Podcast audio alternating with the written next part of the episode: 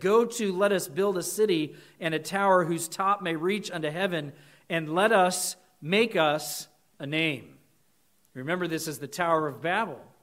They got together and they put all of their genius, they put all of their, their philosophers, they put all of their builders, their architects, every person that could give to it. They said, let's come together and let's build us a city that we can make a name for ourselves. Isn't that what every country is doing?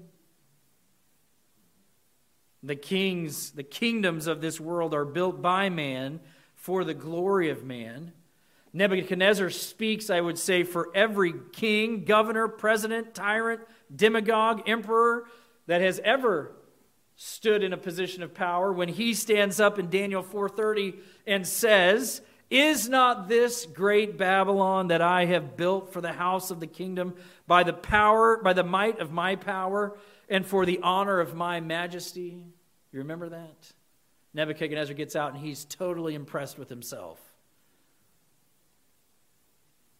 This is the kingdoms of men. However, the kingdom of Christ is far different. It is established by God Himself, it has different goals and purposes. Moses wandered, excuse me, Abraham wandered through Palestine looking for this kingdom. Do you remember? It says in Hebrews chapter 11 that Abraham that he traveled about looking for a city whose who had foundations whose builder and maker were who? God. Well, what kind of a city does that look like? By the way, did Abraham find the city?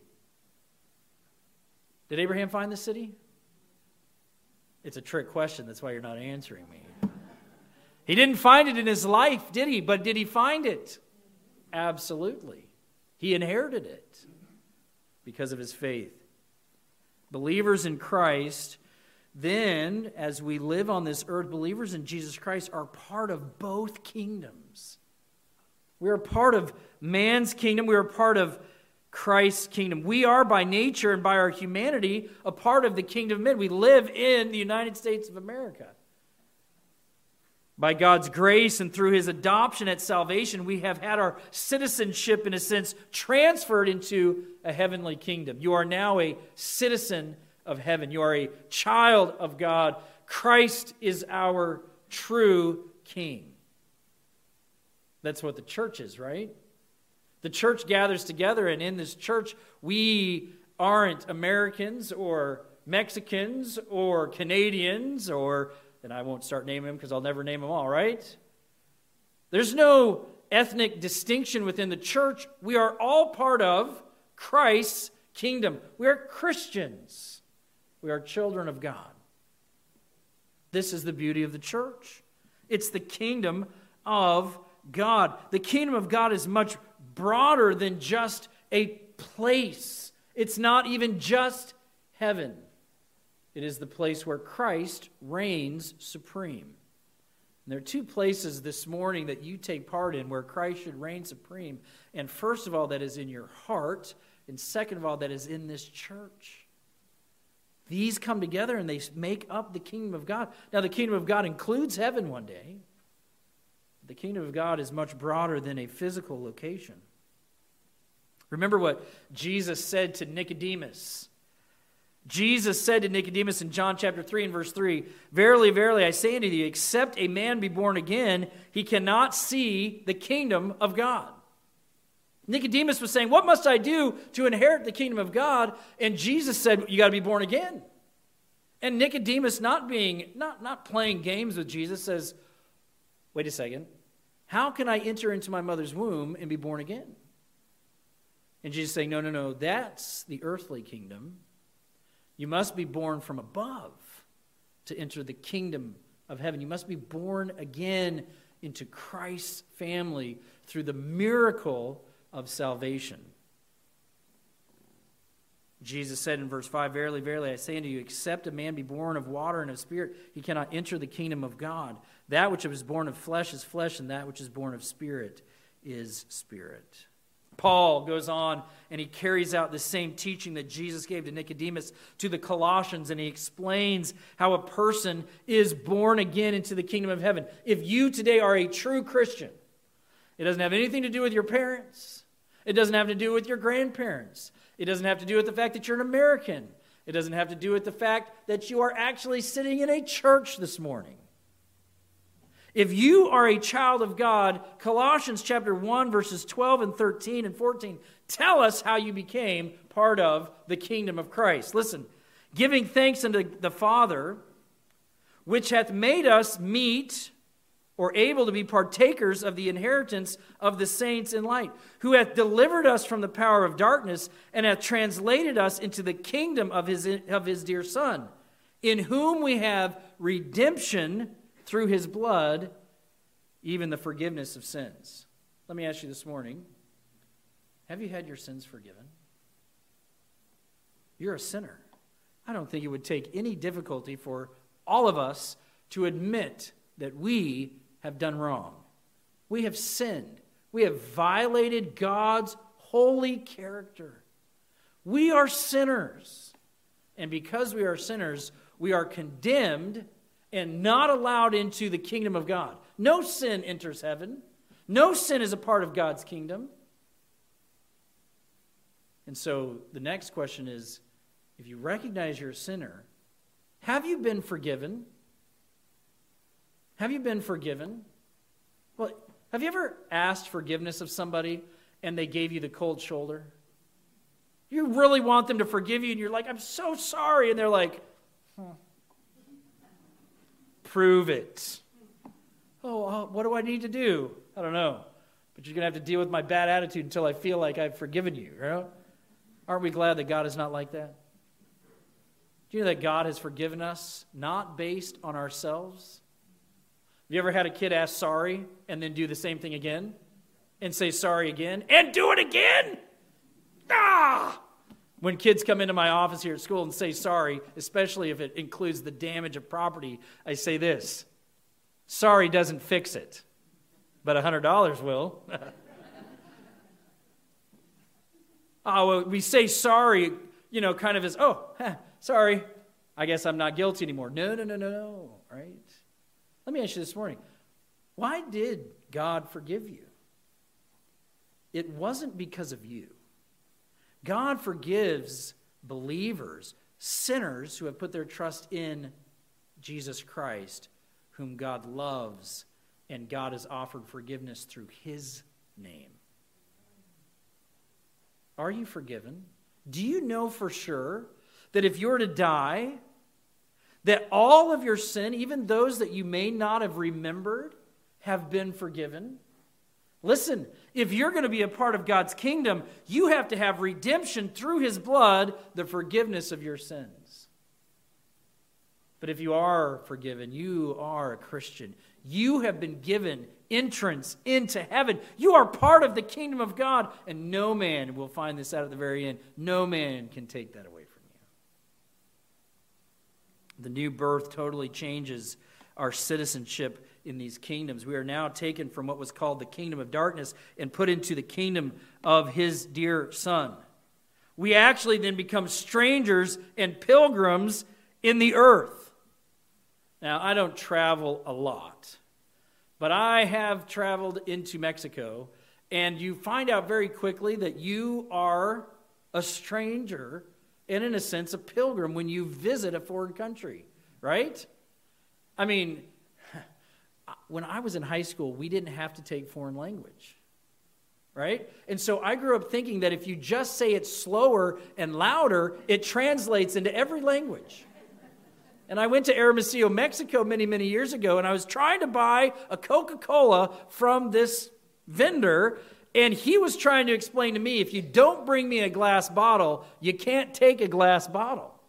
And I was saying all sorts of things like pesos and other words that I guess I knew, right? And, and he was saying no. Finally said, he took the soda that I had, he poured it into a Ziploc bag, put a straw in it, and handed it to me. I was a stranger, a foreigner, right? Do you know, Christians, we are strangers and foreigners in the United States of America. this is the home of the free and the land of the brave, and I'm American. No, if you're a Christian, you are a stranger and a pilgrim because you belong to the kingdom of Christ. And in this world, which is passing away, There's something different. There's something foreign when you live for Christ. We are totally transformed in our identity. We are transformed in our purposes and in our goals. Jesus urges the citizens of his kingdom to seek first the kingdom of God. Matthew chapter 6. The man or woman who seeks first the kingdom of God will live, while living in the kingdom of man, will be set apart. Everything about them will set them apart. Right? Do you remember this as Jesus prays for us as we live in the kingdom of men that we would be set apart through his word?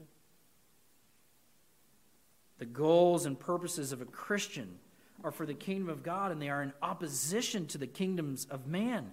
In fact, 1 John chapter 2 tells us that we're citizens of the kingdom of God, and why we feel so out of place is because everything in this world, everything in this world is passing away. And he says this love not this world, nor the things that are in this world. If any man love this world, the love of the Father is not in him. They are so diametrically opposed that you cannot absolutely love everything about our country and the kingdom of men and be a Christian. He says this if the love of the world is in you, the love of the Father is not. And he says this everything that is in the world can be categorized into this the lust of the flesh, the lust of the eyes, the pride of life. Do you know what the American dream is? The American dream is that through opportunity and hard work, you can have a better life. And I mean, people came from all over the globe to experience the American dream. But let me tell you about the American dream it dies, it's corrupting. It actually takes the children of those people and they are entitled and they have everything they need and everything they want, and they don't need God. Maybe it wasn't the children, maybe it was the grandchildren, maybe it was the great grandchildren. But listen, the kingdoms of this world, the lust of the flesh, the lust of the eyes, and the pride of life, it says this they are all passing away. Oh, but Christian, we're part of a kingdom that is eternal. And when we seek first the kingdom of God and his righteousness, oh, all those little things that you'll need to live on this globe and the kingdoms of men will be given to you. God will take care of those things, but seek first the kingdom of God and his righteousness. The kingdom of man lives by what he sees. We talked about this in Sunday school this morning. The kingdoms of men are naturalists. They believe that if I, if I can see it, touch it, feel it, hear it, see it, it's real. And if I can't, it's not real. And it's not worth living for. And when we die, we die. That's all there is. The song that the children sang for us actually comes from the wisest man that ever lived, Solomon. And what did he say about all of the kingdom that he had amassed to himself? He says, It is vanity and it vexes my spirit. You see, even Solomon was a foreigner in his own kingdom. What should have made Solomon the happiest man in the world vexed his soul because he actually was a believer in Jesus Christ who was trying to live for a foreign country, his own. In the kingdom of God, man lives by faith in the unseen. 2 Corinthians chapter 4 says, While we look not on the things which are seen, but on the things which are not seen, for the things which are seen are temporal, and the things which are not seen are eternal. Eternal. The people of God's kingdom are in need of constant reminder of this truth.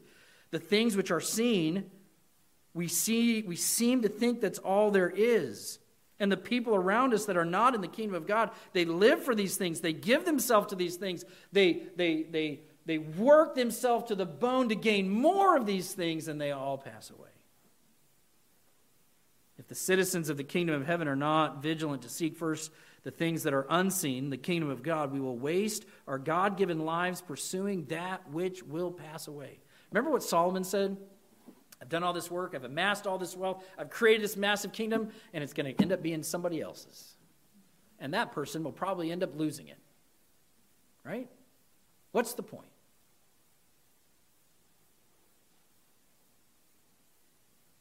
By the way, these two kingdoms are in un or irreconcilable conflict, are they not? Do you ever live with warfare going on in your heart? Where you should put your time and effort, where what you should love? Do you ever struggle that? It's because these two kingdoms are in conflict. They never hold hands. They never have the same goals. They never pursue the same purposes. And so, as we live in this world, as citizens of heaven, there is a constant struggle and conflict in our hearts for what kingdom is the real one. Colossians chapter 3 says this If ye then be risen with Christ, that means born again, now a citizen of the kingdom of God, seek those things which are above, where Christ sitteth at the right hand of God. Set your affections on things above, not on things of the earth. For ye are dead, and your life is hid with Christ in God. When Christ, who is our life, shall appear, then shall ye also appear with him in glory. He said, Look, you need to be dead to these things. Be dead, set your affections on the eternal. These kingdoms conflict. So, what I love about this passage is how Jesus sets before us an example of the way we are to battle in this conflict. Look at what he says at verse 36. Jesus answered and said this My kingdom is not of this world. And then he gives us so much insight in how we are to live when he says this If my kingdom were of this world, then would my servants fight, that I should not be delivered to the Jews. But now is my kingdom not from hence. Hmm. How are we as Christians who live in 20th century America supposed to live as true citizens of the kingdom of God in this place we call home? Are we as Christians to seek to take back the kingdom of men and make it the kingdom of God?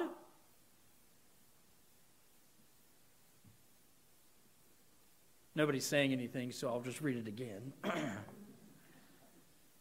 Are we as Christians to seek to take back the kingdom of men and make it the kingdom of God? Are we capable of doing that? We are not.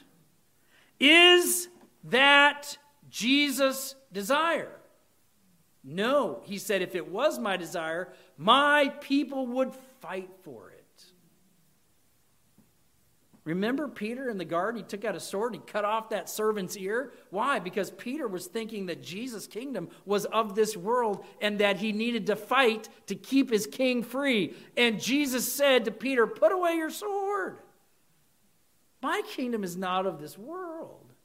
I don't need you to fight Rome for me.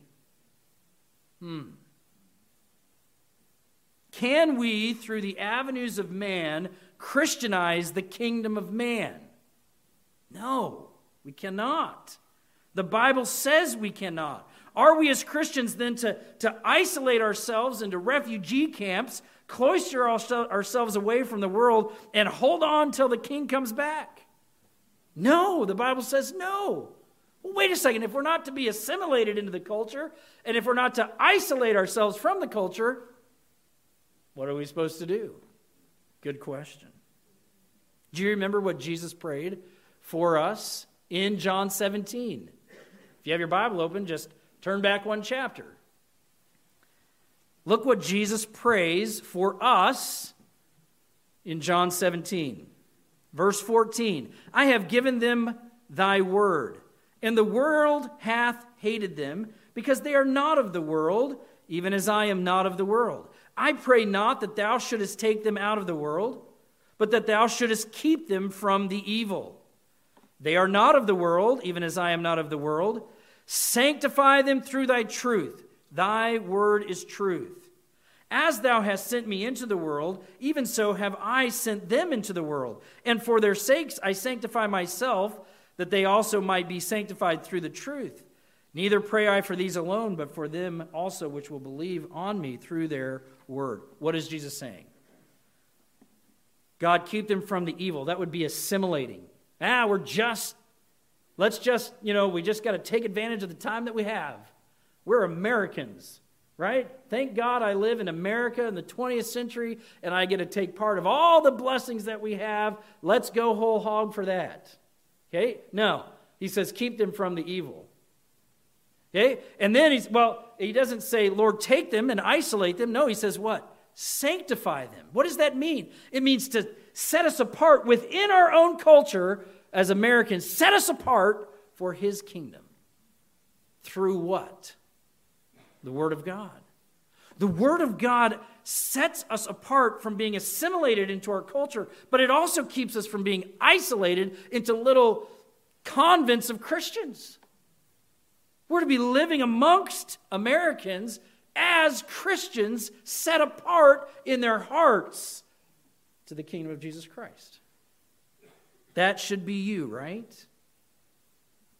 Jesus, when he was on earth, did not assimilate into the culture of man. I hate it when people make Jesus out to be a common man who spoke about God while golfing and having beer with his buddies. Hey, he's just one of us. Now, is there truth in that? He was completely human. Did Jesus assimilate into the culture of men? No. Never did he sin, and never was he okay with sin. Jesus, when he was on earth, did not isolate himself from the culture. He spoke to the woman of the well, the prostitute, the tax collector, the adulterer, the Pharisee. He ministered the gospel of the kingdom of God to everyone that came across his path. He ministered on a physical plane. He healed and he fed, right? But he only did it for the purpose of bringing that. In fact, there was a point where he stopped healing and he stopped feeding. And he preached to them just the gospel. As a Christian in the United States of America, we must know how to respond like our King. We must know how to live like our King. We must know how to engage the enemy in warfare like our King did. Jesus was not fighting Pilate, nor was he fighting Annas and Caiaphas. He was simply obeying the Word of God. And so Jesus then promotes himself as the King of truth. Look at verse 37. Pilate therefore said to him, Art thou a king? What's the answer? Yes. And he says this You said it. You're right on the money. I am a king. To this end was I born, and for this cause came I into the world, that I should bear witness unto the truth. Everyone that is of the truth heareth my voice. Listen, we as citizens of a country whose king came to declare truth must recognize the importance of truth in our warfare. Listen, morality without doctrine is just base level pragmatism. Morality without doctrine is just pragmatism. What does that mean? Listen, if we're not careful, we can try to convince men of the earthly kingdom to, to, to live like Jesus for the point of making their life in their fallen kingdom better. It's moralism. It's this hey, do you want a happy home? Be a Christian. Do you want a good marriage? Be a Christian. Do you want to live apart from STDs? Well, be a Christian. Do you want to have peace on earth? Be a Christian. Do you want love, joy, peace, patience, long suffering, gentleness, kindness? Be a Christian. Do you have problems? Be a Christian. And the moralistic aspect of biblical teaching can somehow give to you the blessings of the kingdom of God? No, that's not how it works. By the way, we are seeing in our day and age more than ever the decline of that thinking. The decline of that thinking. To a blind world in conflict, it may sound nice but if they don't come to faith in Jesus Christ, they will never have the blessings of the kingdom of God. I mean, listen, if I were to promote all the blessings of a happy home, wonderful marriage, kids that obey, hard working ethics. These are all biblical, right? And then, you know, uh, do you want to burn in fire forever? No. Do you want to go to heaven? Heaven is paradise. There's no tears, there's no sickness. How many of you want that? Raise your hand. Yeah, some of you are like, me? You got me, right? And unfortunately, that's the problem is we try, you know, we try to promote this idea that, listen, you can have all the blessings, right? Just be a Christian. We got to be careful. Listen, morality without doctrine is just pragmatism. Some of the most moral people I know, the nicest people I know, are not Christian. Uh oh. Doctrine is foundational to the kingdom of Christ. Jesus came to show us truth. A man must come to hear and believe the truth to be in the kingdom of God. The blessings of God's kingdom are only for those who believe. Now, listen, God, we've talked about this on Wednesday nights. God gave us marriage, and God gave marriage to all men, not just Christians. And you can enjoy the blessings of marriage though you're not a Christian. But I tell you what, you cannot enjoy the blessings of the kingdom of God unless you are a believer in Jesus Christ. Paul understood this when he went to Corinth. And when he got to Corinth, he did not address all the wickedness of the immoral lifestyle. Corinthians were known for being immoral people. And he didn't go there and say, hey, you better quit your fornication. And you better quit this paganism. No, what did he do? Well, if you have your Bible, turn to 1 Corinthians chapter 2. Paul came in and he addressed sin as sin. He addressed the judgment of God against sin. And then the only answer was the simple message of faith in Christ. He didn't set up a coalition to stop temple prostitution, which is wicked. But he recognized that if you get rid of temple prostitution, people aren't all of a sudden Christians. They're pagans that don't commit temple prostitution and will go to hell one day, right? So look at 2 1 Corinthians 2 in verse 2. He says, For I determined not to know anything among you save Jesus Christ and Him crucified. And I was with you in weakness and in fear and in much trembling.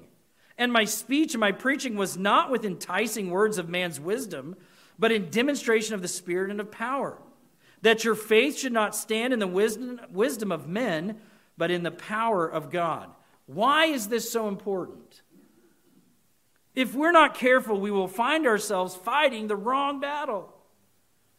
We as American Christians must be careful not to preach morality without the doctrinal basis of Jesus Christ and his salvation that he offers. Morality will never take root in a pagan kingdom because the king of truth is not ruling in the hearts of those citizens. In the warnings of one commentator, he said this Beware lest you mistake the fruit for the root and the symptom for the cause. Let me ask you this Do you agree with this quote? Moral and political activism is the work of the gospel. And the, world of the, and the work of the gospel is a plan of action to save our nation. Let me read it again. Moral and political activism is the work of the gospel, and the work of the gospel is a plan of action to save our nation.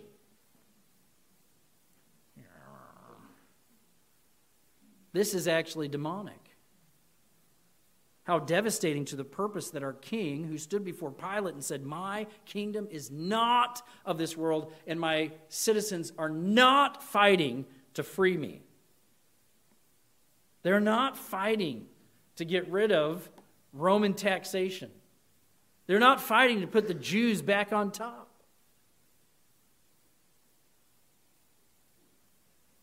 C.S. Lewis understood it. He wrote a book called The Screwtape Letters, and it's a fictitious conversation between demons who are supposed to be holding Christians back and tripping people up And as they consider how best to do damage to the cause of Christ, the plan is to keep God's people preoccupied with moral and political busyness. Let's focus on these things so that the gospel will not be preached. Why are we trying to Christianize the kingdom of this world? Let me ask you this July 4th is coming. It's like the number one holiday for paper plates, right? if you live at the Roland House, every day is a paper plate day, but think about it a paper plate. You use it for the purpose of doing what with it? Throwing it away. Oh, Throw away perfectly good plate? What's wrong with you? Right? And so, what would happen if you take your paper plates and you put them in your dishwasher? Extra hot. You know, extra clean. Can you get the paper plate clean? In a sense, yes. But in a sense, it's destroyed. It does it's not a plate anymore. Okay, and, and, and listen, I'm not trying to liken, don't take the illustration too far. The kingdom of men cannot be redeemed or reclaimed apart from the work of the gospel. You can't just wipe it clean and use it again. You can't just take abortion and get rid of it. You can't just take homosexuality and transgender issues and wipe them off the plate and have a good plate. No, something has to change about the nature of a person. And if we're not careful, we'll spend our time scrubbing paper plates and not preaching the only thing that can change a person from the kingdom of man that is being destroyed and will go to hell to the kingdom of God where they will live forever. We as Christians had better be careful that we don't get caught up in thinking that somehow we can change the moral fabric of the kingdoms of men into a place now that honors God. There is only one man and one woman that can honor God, and those are those who have put their trust in the finished work of Jesus Christ on the cross. And that's why we sang, It's still the cross. It's still the cross. Jesus stood before Pilate not as an advocate for income equality, not to set up health clinics, not to feed the hungry, not to get rid of racism, not to combat abortion and domestic violence and substance abuse. Those were all fruit. He came to take care of the root. Man has to be born again. Man has to be saved by the gospel. To alleviate income equality, health crisis, hunger, racism, abortion, domestic violence, substance abuse, to eliminate all of those is to still leave a man going to hell. In the past, we've likened it to the church getting preoccupied with handing out water bottles to people in a race. And it's a good thing to help people in a race, but if you recognize that the people running by you grabbing water are about to run off of a cliff, why are you trying to hydrate them as they perish? What should you do? You better stand in front of them and wave your hands and say, Don't go this way, turn around, repent. And in fact, we realize the dehydration that comes from sin is a God given blessing to force men to recognize they need to stop and repent. Suicide is a terrible thing, but listen, why are people suicidal? Because they don't have the hope of Christ.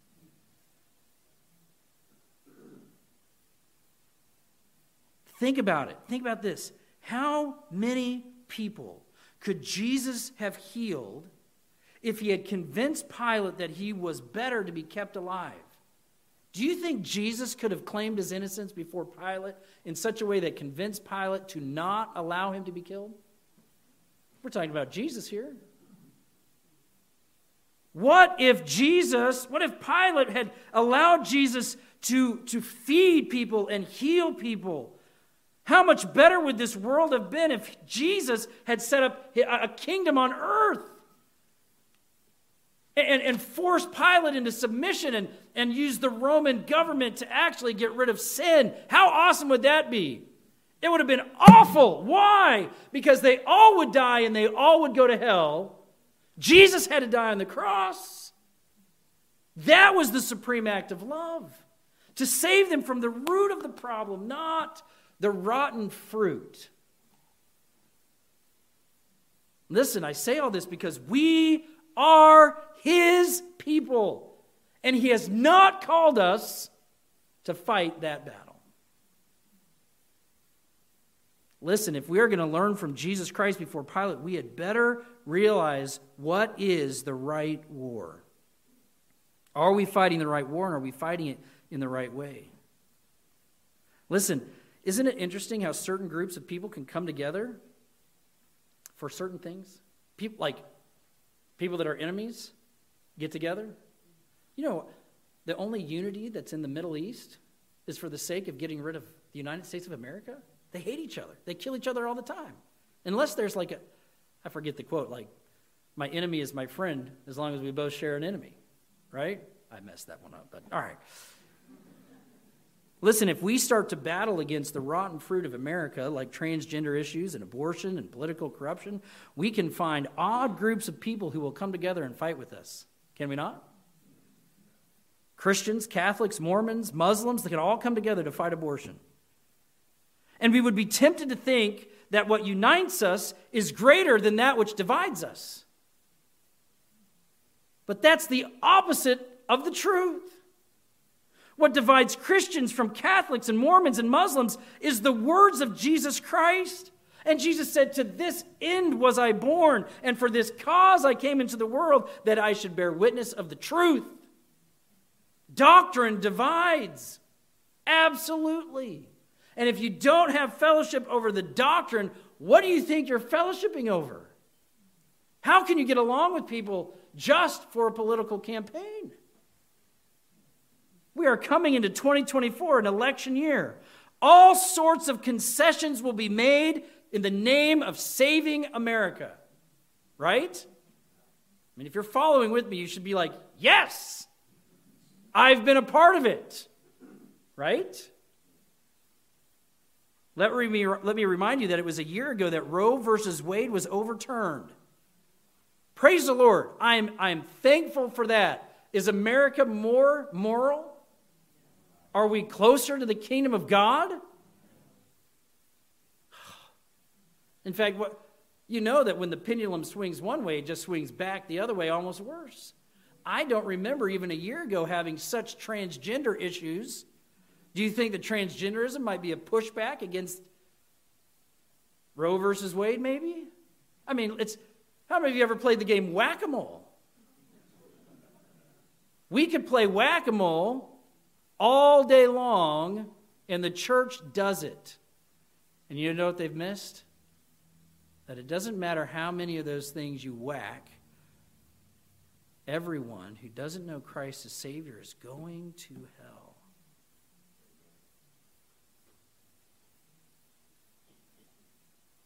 If we think that we can take back America for Jesus Christ, we are delusional.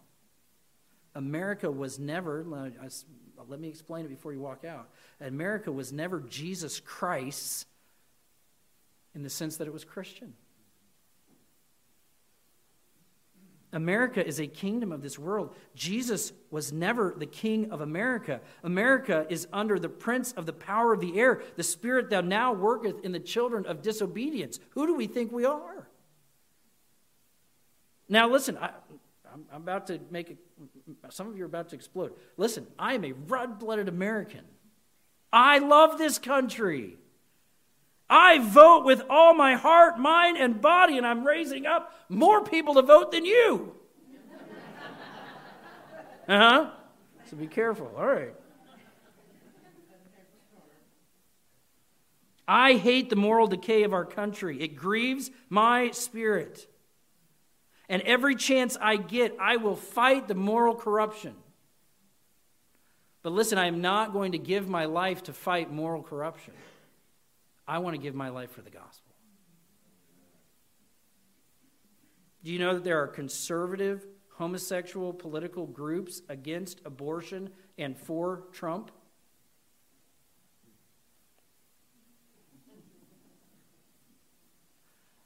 Did the air conditioner stop working? listen, listen. Conservative, politically conservative, homosexual political groups that would stand against abortion because it's wrong and vote for Donald Trump. You'd say, uh, it's got to be a small, yeah, probably a small, but you know what? Look what, look what, look what unifies, right? And are we willing to make the concession of truth to be a part of a group that fights abortion? I'm going to fight abortion every chance I get, but listen, it better not be to the compromising of my king, the king of truth. And I better recognize that it doesn't matter if all homosexuality leaves and all abortion goes. And I don't know, whoever you can think of as the most righteous person in the United States, probably not Donald Trump, right? Was the president. Hell will still receive everyone who does not put their faith and trust in Jesus Christ. This, this is the beauty of the church. You know there are people today in communist countries that have suffered underneath atheism and the, the consequences of atheism for generation after generation after generation, who will have generations of people in heaven because they trusted in Jesus Christ? One of the greatest lies of the day is that if biblical Christians will just lay down their dogma, for a greater cause. If we will just if we would be willing to stop preaching our divisive doctrine so that we can work together, we will make our country a better place. What a lie of the devil. What is the mission of the church? Is it moral? No. Yes, we need to be salt and light. Yes, we need to stand against injustice. Yes, we should protect the innocent. But do you realize that if we could take the Ten Commandments and make them the law of the land and somehow enforce the Ten Commandments with a police force, what would it do? It won't make one single person a Christian because the law can't make you righteous, it can't make a nation righteous. The mission of the church is to preach our King, Jesus Christ, the King of truth, who died on a cross to save us from our sin. Listen, the kingdom where Christ is king, there is justice, equity, mercy, and holiness. And that's why if Jesus is the king of your heart, you love equity, justice, mercy. You rejoice in those things. But listen, you recognize they can only be truly expressed by someone who has Jesus as king in their heart. Is the mission of the church political? No. We should vote. We should promote leadership who protect the innocent. Christians should be active in their communities in which they live. But do you realize if we could all go back to Mayberry where the sheriffs go to church? If we could go back 70, 80, or 150 years ago, America was still not a Christian country.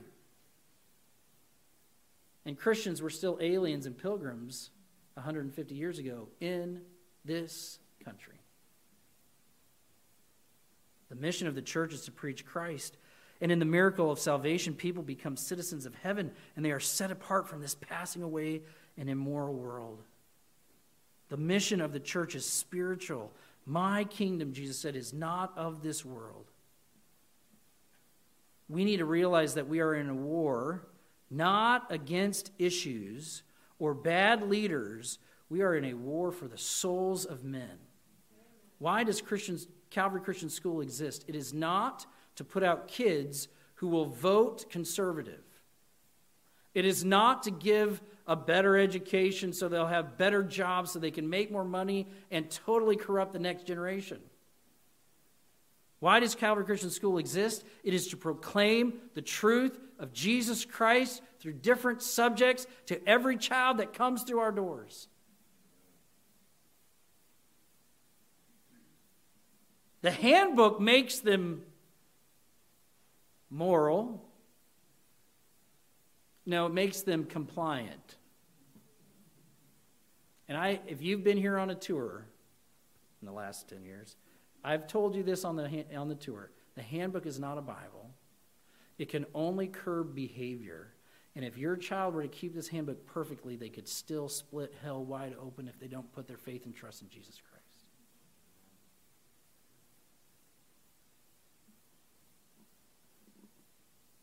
We realize that to fight this war, we must rely on the power of the gospel. 2 Corinthians chapter 10 and verse 3 For though we walk in the flesh, we do not war after the flesh. The weapons of our warfare are not carnal, but mighty through God to the pulling down of strongholds, casting down imaginations and every high thing that exalteth itself against the knowledge of God, and bringing into captivity every thought to the obedience of Christ. Let me tell you this as you get ready to vote in 24, you better take everything that you're thinking and make it subservient to the truth of Jesus Christ. You better take it all and make it sit underneath the gospel. And if it can't sit underneath the gospel, throw it out. I told you this if you were part of our Wednesday night study. One a person a few years back said, "Oh, you're just a one person, you're a one issue candidate." Because I was talking about I would never vote for a leader that supported abortion. Yes, because it doesn't sit under the gospel. I can't vote for that. But that has to pour itself over into many things. Well, we'll never have a perfect person. No, but I tell you what, when I vote, I vote for a person who can align as closely as all the candidates, the closest one that would align to biblical moral virtue. Why? Because it's from God. Will it make our country Christian? No. I'm not voting for a pastor. Right? But I also better be careful if I put any hope that that man will help our country be better, I am in the wrong battle and I'm fighting it the wrong way. I better get out and proclaim the gospel. It bothers me when a person is so politically active, but never preaches the gospel to their neighbors. You'll put a sign in your yard. I'm getting ready to put my flag up, and if you've seen it, it's big. But it does mean, what is that if I don't speak the gospel? It shows that I am totally, totally wrong about the kingdom of God and the kingdom of America. I had better be careful that if I'm going to get all bent out of shape over talk radio, that maybe I should get bent out of shape about what my kids are doing in their free time, too. And what I'm allowing into their hearts and minds. Listen, the Word of God, what an amazing thing. The Word of God is quick. Right? Does anybody, do you know what that means? It doesn't mean it's fast, it means it's living. That word in the Greek means living. The word of God is living and powerful, sharper than any two edged sword, piercing to the dividing asunder of soul and spirit. It'll show me who I am, it'll show me who my neighbors are, it'll show us who we need, and that's Jesus Christ. I had better be using the word of God. Jesus said, I am the king, and I'm the king of truth, and the people who follow me follow truth. Don't water it down. Don't dress it up. Don't coddle it. I am sick and tired of Christian preachers who apologize for the truth they're about to preach. Now, I know this might offend some of you, and I don't mean to be offensive. Yes, I do. I've offended almost every American in here, including myself. I want a better country, but I better want a better country.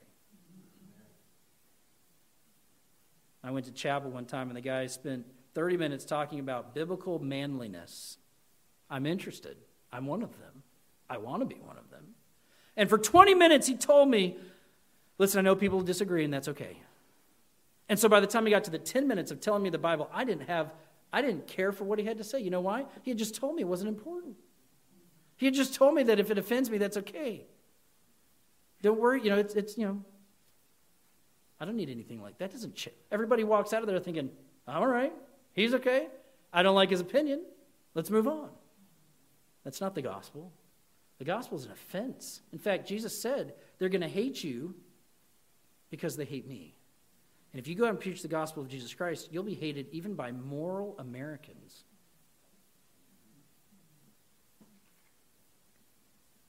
It's a lie of the devil that Christian message needs secular tactics to make it work.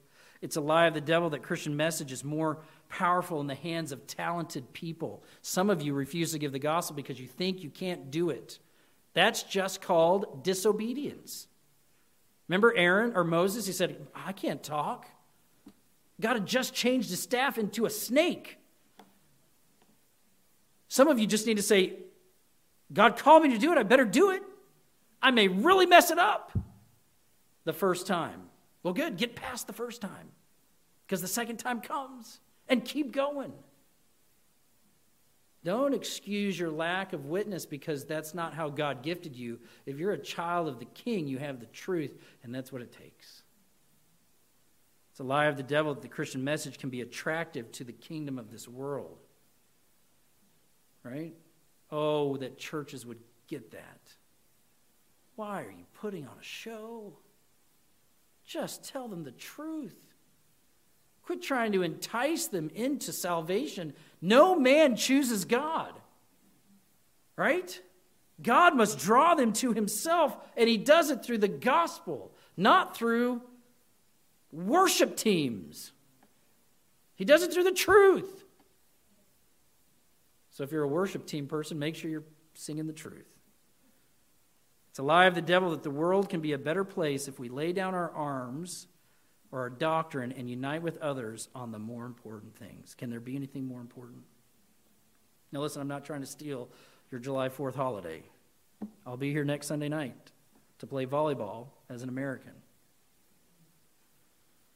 But listen to this God is not more interested in the United States than he is in Mexico or Venezuela or Putin's Russia. Read your Bibles.